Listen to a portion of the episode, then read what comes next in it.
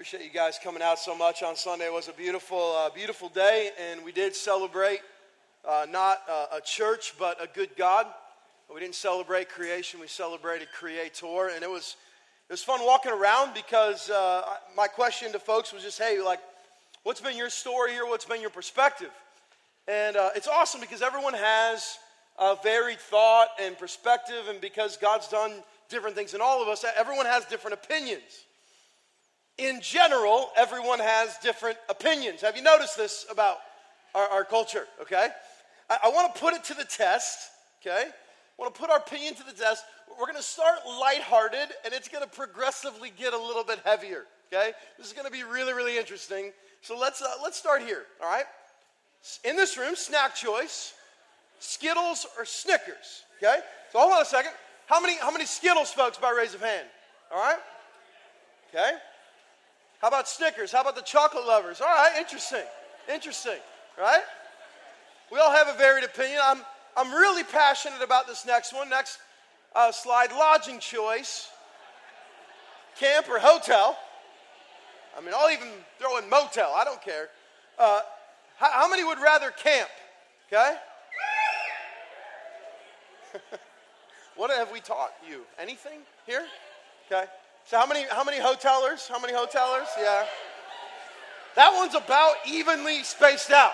Okay, that's really really interesting.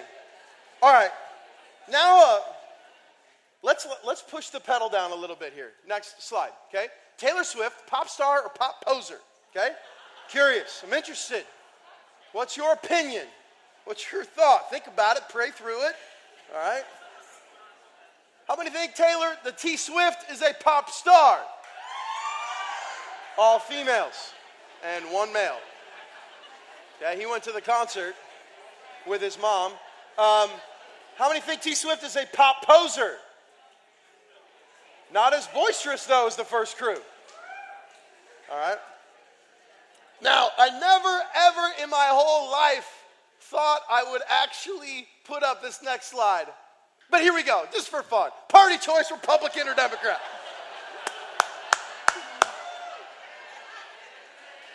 I'm not going to do it. I'm not going to do it. I'm not going to do it. yeah, now we're having some fun. some people in here starting to get a little bit nervous, right? oh. Listen, uh, we all have our own opinion about a lot of things, and um, I don't know if you've noticed this, but as you as you share some of your most passionate opinions, it can it can easily divide, right? Um, especially that last one, and, and many like it. In the right setting, in the right context, your opinion on those matters is divisive. It's caused rifts in relationships. Um, I call it the death toll of division. In uh, World War II, the death toll of division took 60 to 85 million lives. Division. In World War I, the death toll of division was 17 million human beings. In the Three Kingdom Wars in, uh, in ancient uh, China, this is uh, back in 180, uh, 184, it's about 250 AD, 36 to 40 million lives the death toll of divisiveness, of division.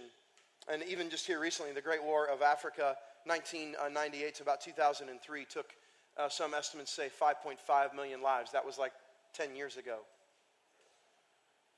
Now, um, you want to start talking about the death toll of division in the church, and things start getting really interesting.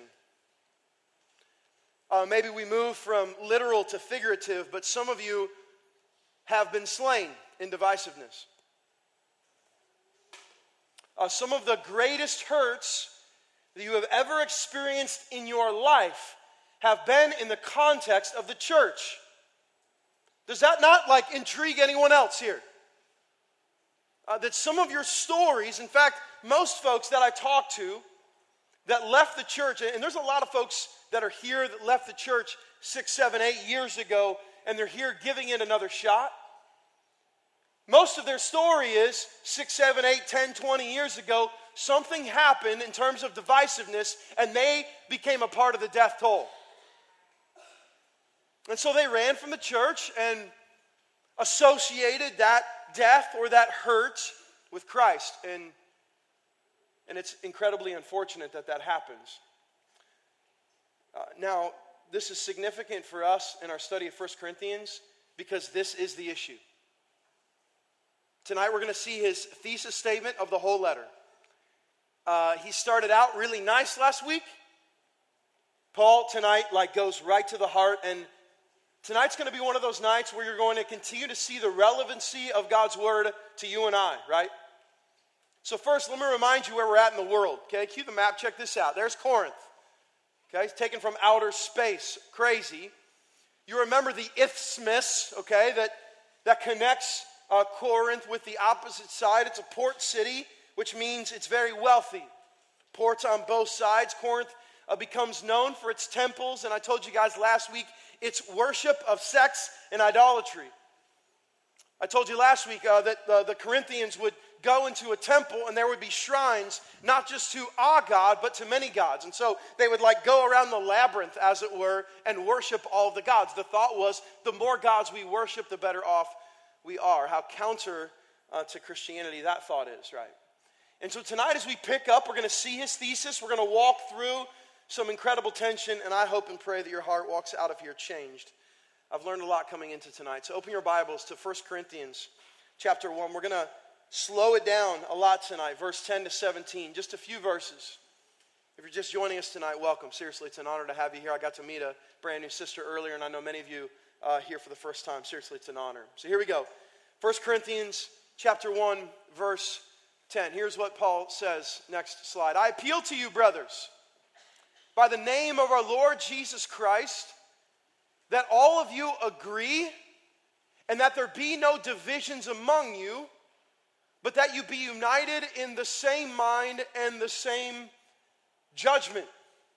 It is absolutely clear that this is, for at least the first half of 1 Corinthians, his thesis statement. He is longing for unity in the church because apparently there has uh, become, after he has left Corinth, tremendous dissension, tremendous division, and it's happened in the church. How do we know that? Because he says, I appeal to you, what's the word? brothers. He uses that word over 39 times in the letter. The letter is written to the church. So apparently, something has happened within the church that has caused it to divide. I want to hone in on a couple different words here. He says, Let there be no divisions among you. Division is uh, specific. In other words, like it's one thing to disagree with someone. Have you ever experienced this with your spouse, right? Like, we disagree often, but it doesn't mean that we're divided. I mean, simple things like restaurant choice for a date, right? Other things about the temperature in the house, right? How many of your spouses, you like it a little bit warmer in the house? Any of you? Okay? All right? Not many of you. Interesting. Okay? Not trying to save no bills, I see. Uh, you come to my house, when you go to sleep, it's going to be a blazing 64 to 65 degrees. And I sleep with a box fan on my face. Okay. Right? Listen, it's one thing, it's one thing to disagree. And I'm even going to take a step further that sometimes in journeying or wrestling through disagreement, tremendous unity comes. Even if, even if at the end of the day you're just like, look, we're going to disagree, but it doesn't mean that like I've stopped loving you. You just think that McDonald's is better than Burger King and the like, right? And certainly some more significant things than that. The division word, though, here is different. The division word here implies a tearing or a ripping. We could say it this way a severing of relationship. That something has happened in the church of Corinth that is not just causing disagreement about teaching or open handed doctrinal issues, but that's literally causing relationships to rip apart. Now, some of you have experienced this firsthand, right? Or relationships that you thought were insanely strong, that you thought were built on the foundation of Christ. And then, whatever the issue was, still to this day, there are some people that you haven't talked to since the divide. That's what he's, that's what he's saying here. There's been a rip. His appeal, though, is that they don't sit in these divisions, but that they become united. United here is a really interesting Greek word. We find it in Matthew and Mark's gospel, and the word united is used to talk about mending fishing nets. So, fishing nets had broken apart, and the disciples, as it were, in both of those gospels, are mending them together or uniting them. So, his appeal is present day. There's been a rip and a tear, divisiveness in relationship. And now I want you, I desire, I'm appealing to you to see that those relationships are mended. Why? Because unity is insanely powerful, isn't it? Uh, this will be a weird story to get the point across, but stay with me. My senior year of high school, um, there's a lot of different things we could use to like to like talk about this kind of story, right? Like uh, we could use some some cheesy analogies. We could use athletics. I'm not. I'm going to use band. Okay. How many of you? How many of you band folks in high school? Right? How many of you guys played band? There we go. The band. Uh, some people have affinitively called uh, called you the band nerds or geeks. Okay. I was one of those. Okay. In my small town, you could play sports and still be in band. Now there was one song in particular that I absolutely was obsessed with. Okay. It was a song called Exaltation. And on the last day of my senior year, Okay, the band director, Mr. Reed Bippin, who, long story short, ended up becoming the band director in St. Charles. Crazy, okay? So, my small town in Illinois, he moved to St. Charles like around the same time I did. Wild. He says, Hey, Mark, he's like, You wanna, you wanna direct exaltation? And I was like, Are you kidding me? So I like, I stood up in front of this 100 person band and I like, you know? I have a clip of exaltation for you. This is how epic the song was. Fire the laser, Andrew. Check this out. Listen to this. Powerful. Come on, give it some more meat, man. Feel it right now. Come on.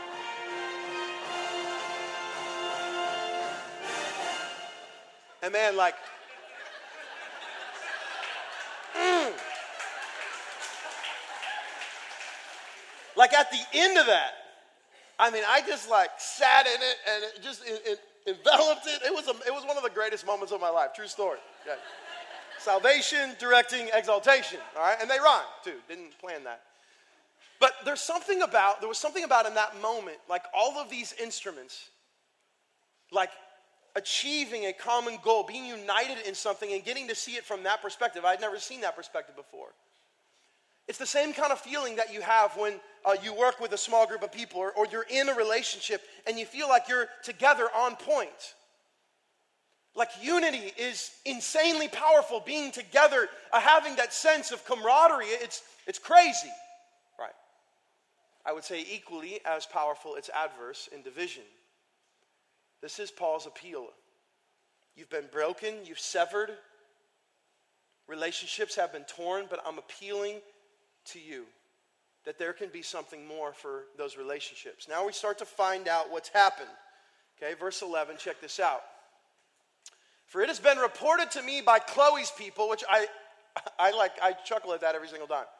So apparently, Chloe, which we're not sure who he is, she has an entourage, okay?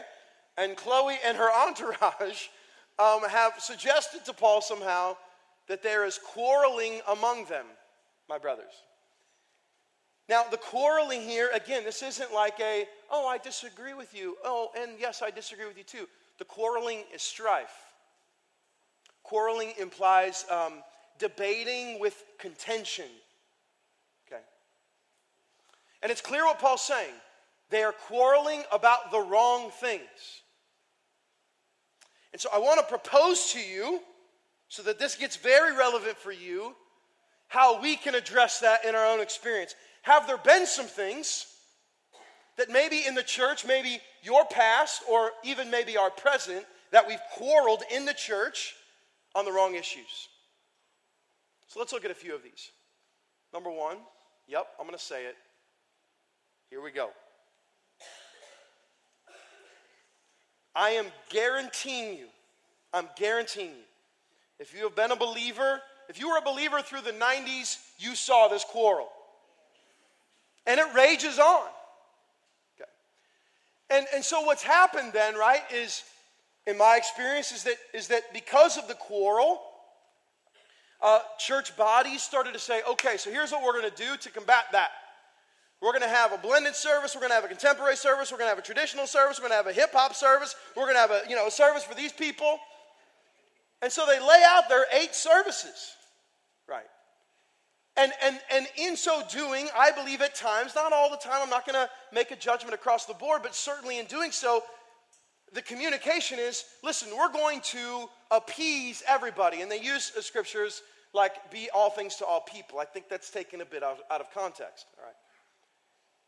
Listen, when worship style becomes a place of quarreling,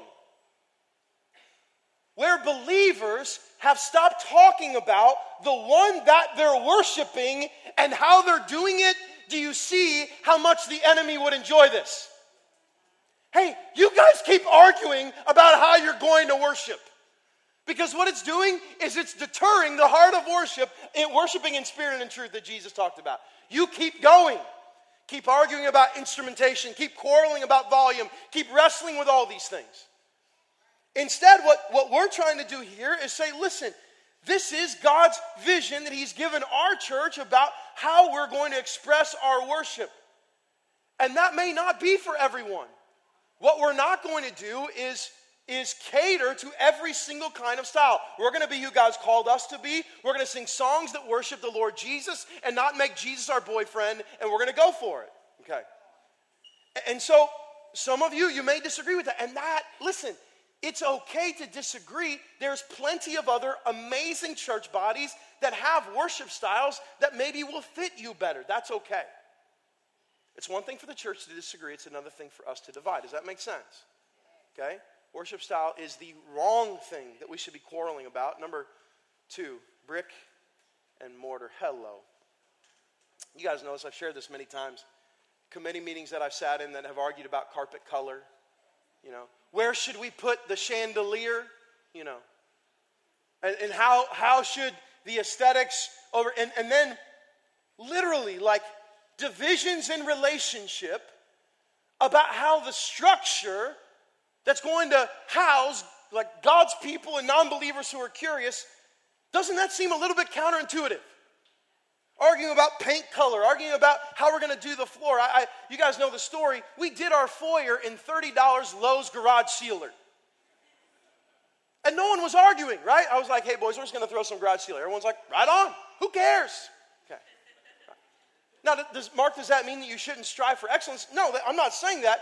We just don't believe here that excellent means that every brick is perfectly placed and that every paint is perfectly done. For those of you guys that were here before, when I chose the paint colors, our bathrooms were poop brown. Clearly, I made some errors, but who cares? And thankfully, I'm the one that had to bring it up. Like, no one ever came up to me except a couple of our staff guys. We won't mention any names, Brandon and Jared. No one else. No one else ever came to me, right? I was like, hey, I don't know about the paint color, right? So I'm thankful for that. But this, is, this has created certain dissension and contention, we could say, in the body of Christ brick and mortar. Number three examples of wrong quarreling in the church personal conveniences and comfort. And I don't want to overstep my doctrinal bounds here, but I do want to make sure you understand. The enemy celebrates to the highest extent division in the church. Celebrates it. Why? Because he sees believers arguing about things that are going to provide a uh, flesh and blood comfort, which does not and is not promised anywhere in the scripture. When the scripture calls God the God of all comfort, the God of all comfort is coming in our heart and comforting our spirit and causing our, our mind to be uh, to revolve around him. But that doesn't mean that we're not going to go through chaos and hurt and pain and all those things in, the, in this life. But but we see the church and, and we've certainly even seen it here recently around us.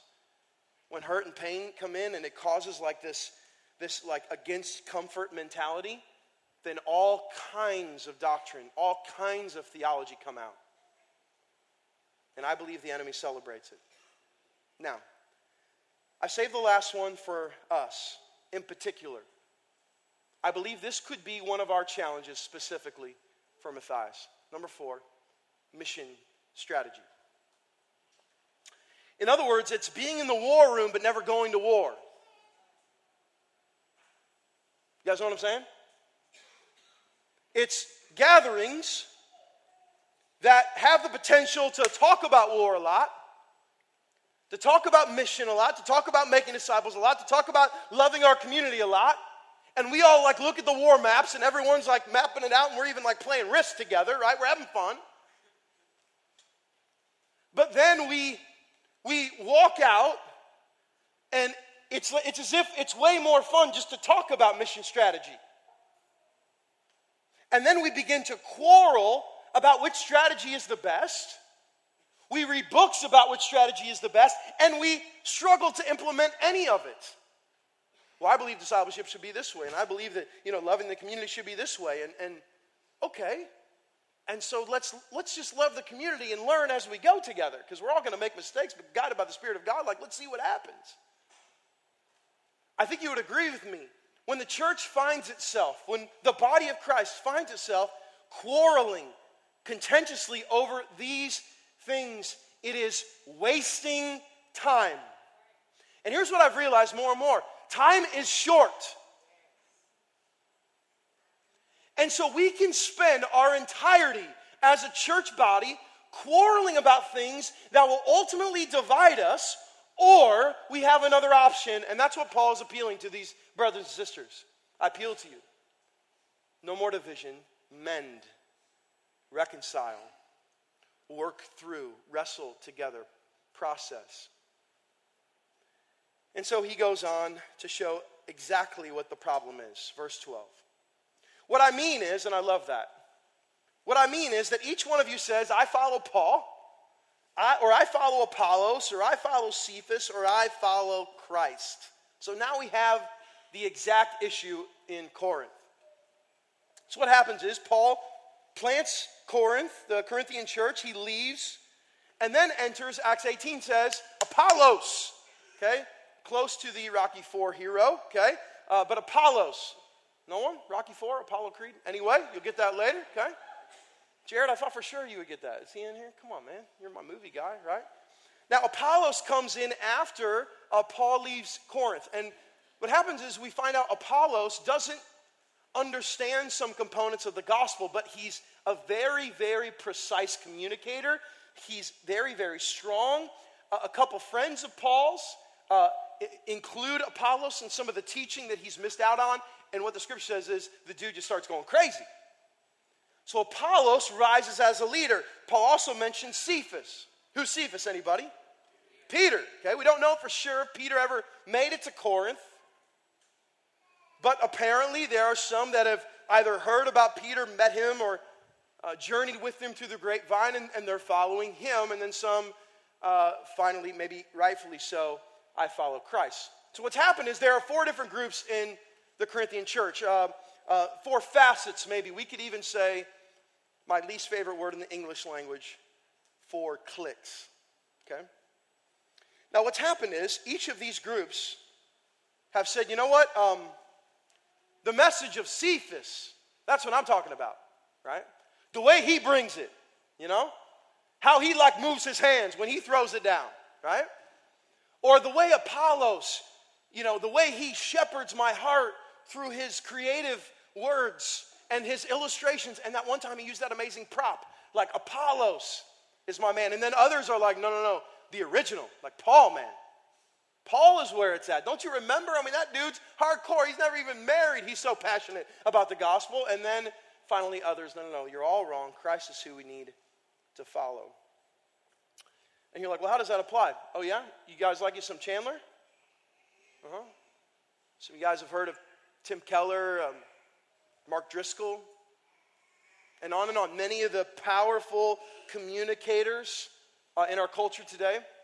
I've shared it before here. One of the most dangerous facets and simultaneously some of the most helpful is that we can listen to any pastor in the entire, in, entire United States. Like, we could spend tomorrow listening to sermon after sermon after sermon after sermon.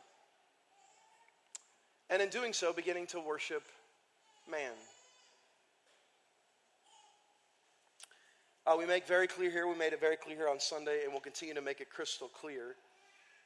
And I can't like make you believe what I'm saying, but I want you to understand this.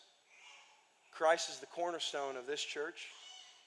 We desire, long, and want to continue to build not on the gifts of man, but on Christ as the cornerstone. And so, the way that that happens, let me make sure you understand. The way that that happens is I and everyone who communicates and everyone who leads continues to confess sin. Now, I don't do it for confession of sin's sake, but I do it so that you know we're all in the body of Christ together and we're all journeying. And not one of us has yet to be perfected. And so, just because God has called me to proclaim God's word, and that's, uh, that's the calling on my life and the gifting that He's given me, that does not for one second elevate me or any other pastor or priest or anybody above anyone else in the body of Christ. Are we together? There is one head and one body. Does that make sense? Okay. So, what's happened in Corinth is people have elevated man creation above creator. And in doing so, they've created dissension. In other words, like my homeboy here, he's like, oh yeah, I, am all for Peter. And I say, no, I'm all for Apollos. And it's caused our relationship to divide over that. When if there was something else that could have happened, something deeper, something Christ like that could have done and happened in our heart, then maybe, just maybe, we would have understand something powerful. And now Paul gets a little snippy. You guys ready to see this? Check this out. I love this. Three questions. Is Christ divided? Can you, you know, can you gather a hint of sarcasm? Was Paul crucified for you, speaking of himself? Or were you baptized in the name of Paul? Right? Like when you were baptized was the, and in the name of Paul and Paul and Paul, I now baptize you, raised to, you know, like, but the first thing that he says is, is Christ divided? Here we go. And I'm just going to be honest with you. Like, this, this piece of this passage, this question, the answer is clearly no, but it just absolutely has my heart. Why? Every single person in this room has had an opinion about Jesus that has been inaccurate. Every single one of us, including myself. Now, what's happened is, right, there have been, been times where you've heard someone quote a scripture that wasn't a scripture, and you believed it because they said it, you know, and where is it? I don't know, it's in like Second Hesitations, you know, 3 5. And you didn't call them on it. Second Hesitations, oh yeah, right on. That must, you know, it's right behind, you know, Second Habakkuk or whatever that book is called. Okay. Also not a book, right?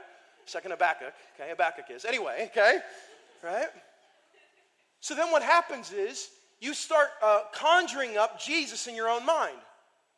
What Paul is saying is, like, is, is your Jesus different than so and so's Jesus? And is, is Peter's Jesus different from Apollos' Jesus? Is Christ divided? Are they, are they preaching a, a different kind of Christ? And when that happens, in our own hearts or our own minds, I want to make very clear that all of you understand this. No matter what your opinion is about Christ, if it is incorrect, it does not, it does not change the identity of Jesus, ever. So just because the Mormon says XYZ about Jesus, hear me, it doesn't make it true. Like just because they say, well, here's, here's who Jesus is. I don't care what any man says about Jesus. This book has told me exactly who the Lord Jesus is. So I don't need to listen to some uh, other denomination. I don't need to listen to some other religion. In fact, my friends, I pray and hope that every word that's ever communicated to you publicly, you test.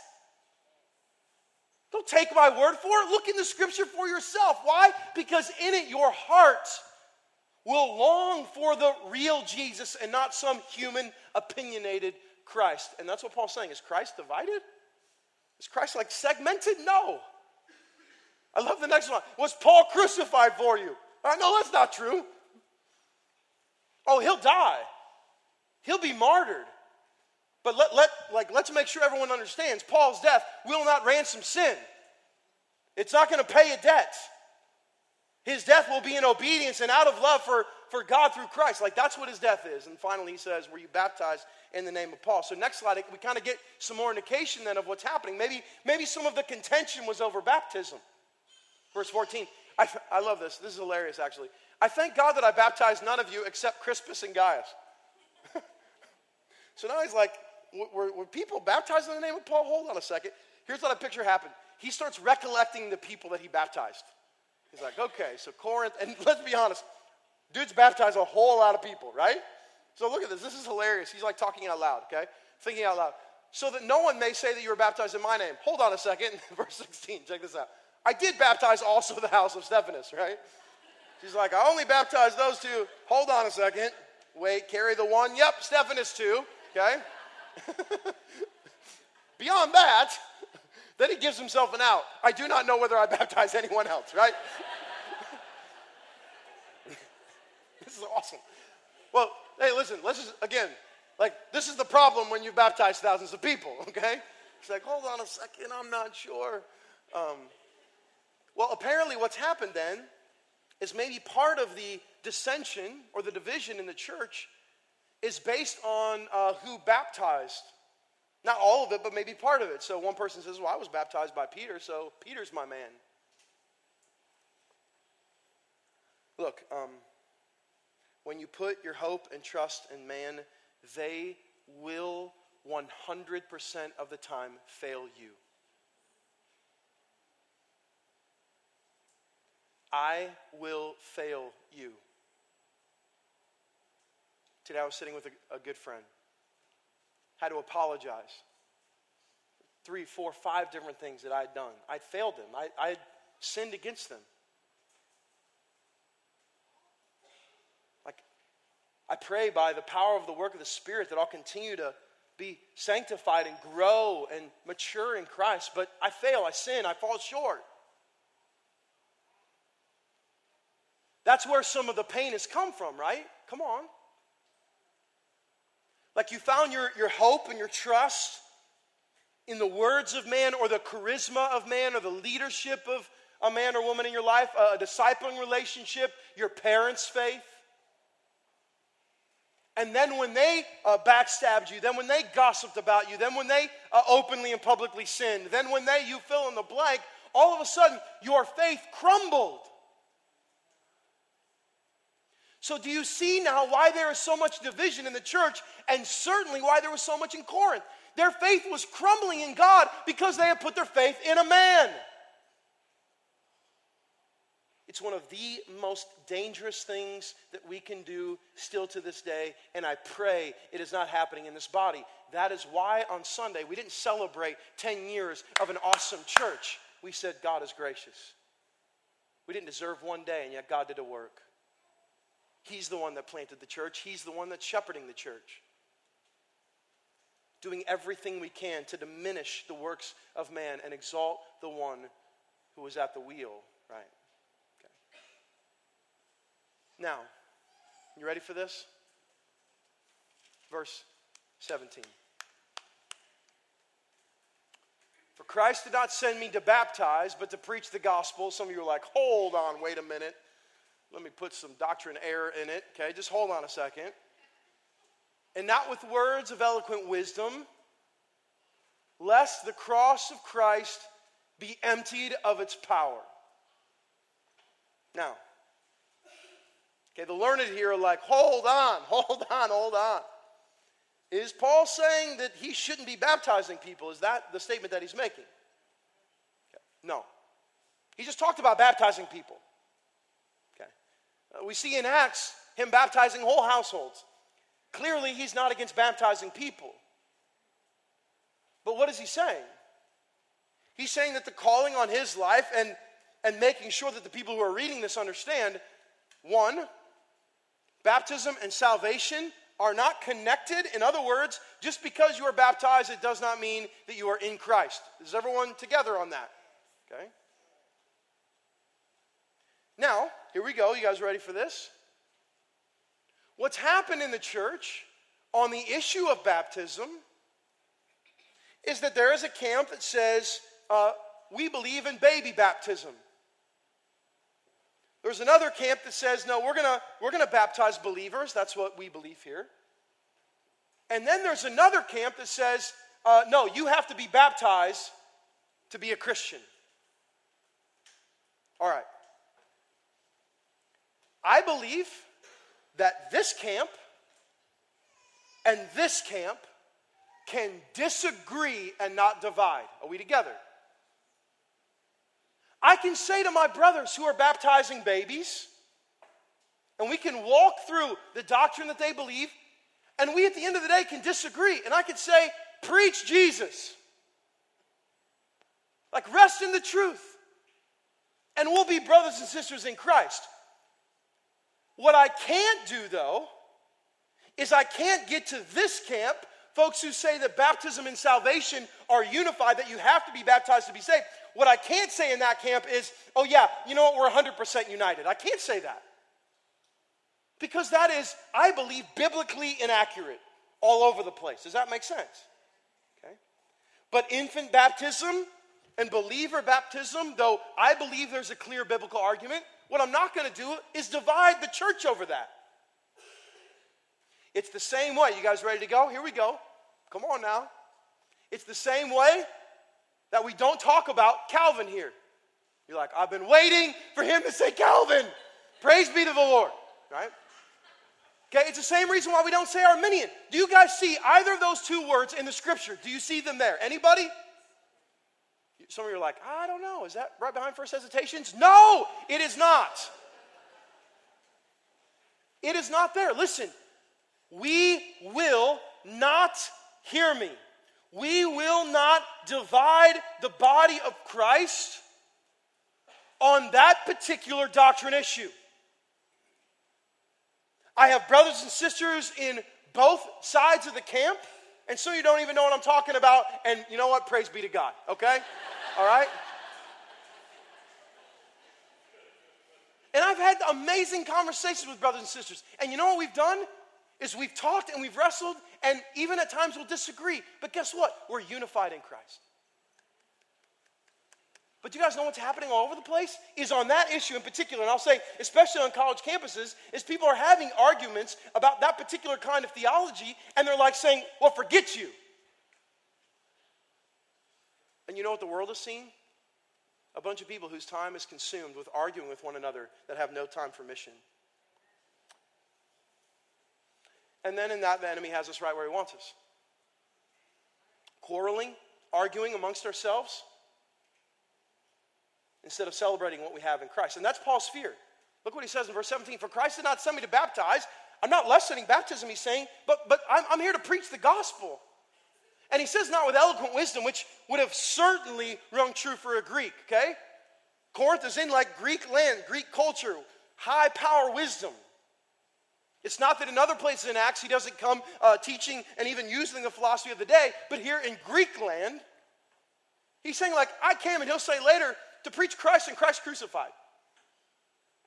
Because what he doesn't want to do is empty the cross of its power. Now, it's that particular point that has taught me so much. And so I want to share with you. Is that cool? Okay? But first, I want to ask this How have you been impacted by the death toll of division in any realm of life. Divorce, employment cut, and because of it, relationships gone, church hurt, church pain. That one relationship that used to be BFF forever, and now you're completely divided. Haven't even talked to them in three or four years, haven't been interested in reconciliation. You're not, you're not going for the mending of the fishing net, as it were. You're glad that it's broke. How is it taking its toll on you? So I was wrestling with the power of the cross on that issue specifically. Then what is the key to unity? Like, even though this is his thesis and he's going to like map it out, Why does he say this now? And then I was reminded of this.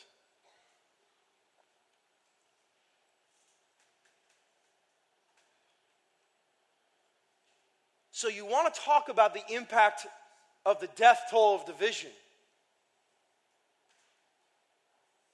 Then it has to start with the cross. Listen, Jesus comes, lives perfectly, no sin. Again, there's parties that want to argue that. We believe that the scripture is true, 100%. And so, because of that, the Bible says he was without sin, and so we're going with it. He does not fail, he does not sin. He is sinless. So, he should be innocent of death. Like, not condemned.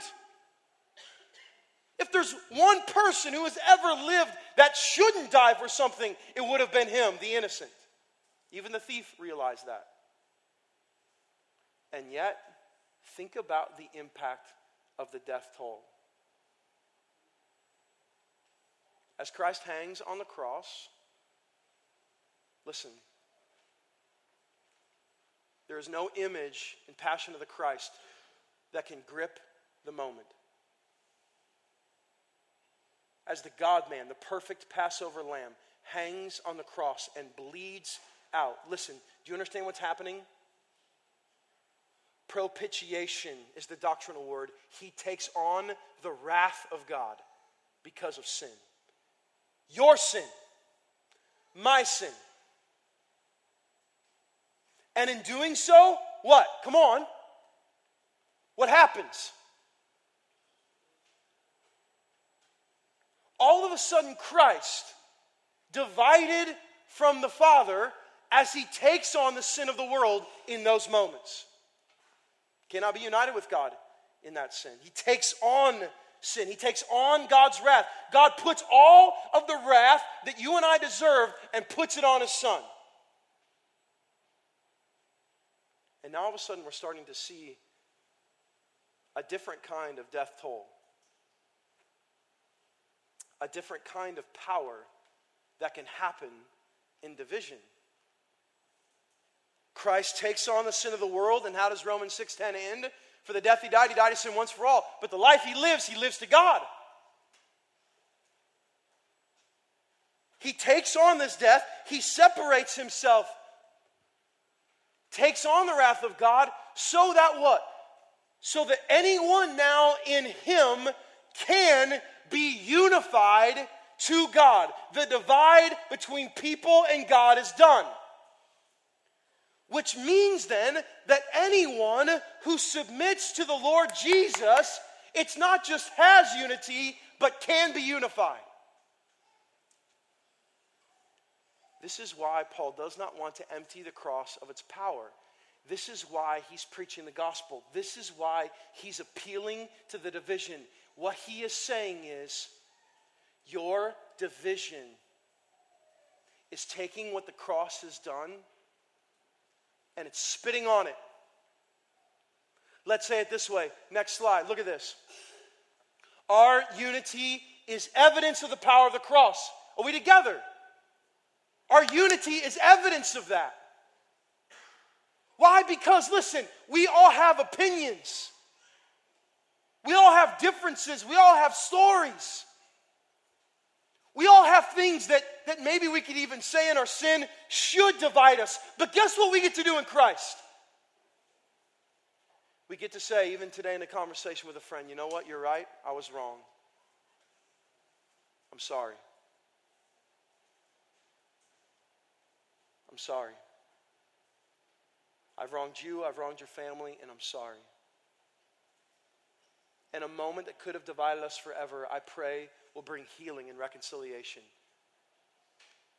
And that's the one thing I believe so deeply that the world must see is brothers and sisters who aren't lessening the power of the cross, but that are saying, God, thank you for sending your son to unify me with you and everyone else who would claim you as king. So, what does that mean tonight, friends? That means there's some reconciliation that needs to happen.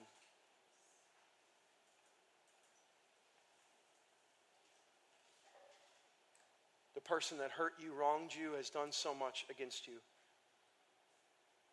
There's a biblical pattern for what that kind of reconciliation is to look like, and it starts not by talking about them behind their back or rallying a group of people that are also angry with them. It starts by going to them, giving them an opportunity to respond and apologize. Do you know the impact on a non believer when they see clear cut division and then for no reason apart from grace, they see reconciliation? Do you know the impact? Because they have division in their life. They have relationships that they would say are beyond repair. And so to them, there is no way that any unity can come. And we get the chance, because of the cross and an empty uh, tomb, to show them that there is a way. That because of Christ, we can be unified. And so it's time for reconciliation and conversations and allowing folks the opportunity to apologize. But I'll say this as well, my friends. Some of the hurt, some of the pain, some of the, the things that you've held up for years against others that maybe you won't be able to make contact with. What does it look like tonight to ask God to create such a grace and forgiveness to overcome your heart that you could free that memory from your mind, you could free that grudge that you've held for years, and that tonight, including myself, and my baggage and the junk that I've been through in the church, that tonight we could collectively say, may we be the evidence of the power of the cross. That he died a death once for all. That in that division, somehow, he united. So, what if tonight we celebrated that? What if tonight God did a work of unity in our body around the cross that he never has before? And so, tonight we're going to take this meal together. We're going to come around the cross, remembering the power of Jesus. We're going to take a piece of the bread and dip it in the cup. And in so doing, thanking God for the unity that we can share with His Son. The bread, a reminder of His broken body. The cup, a reminder of His shed blood. And all of it tonight, a reminder of grace. So, church, I appeal to you be unified in Christ. Not because we're called to, but listen, because in Christ we can. Father, do that work in our hearts now. I pray that the death toll would be done. That in your sacrifice, in your death, there's no more death that needs to happen within your body. So thank you, God, for life and providing it. Help us tonight celebrate the unity that we share with one another through the work of your Spirit. Respond when you're ready, church. Come on, let's celebrate.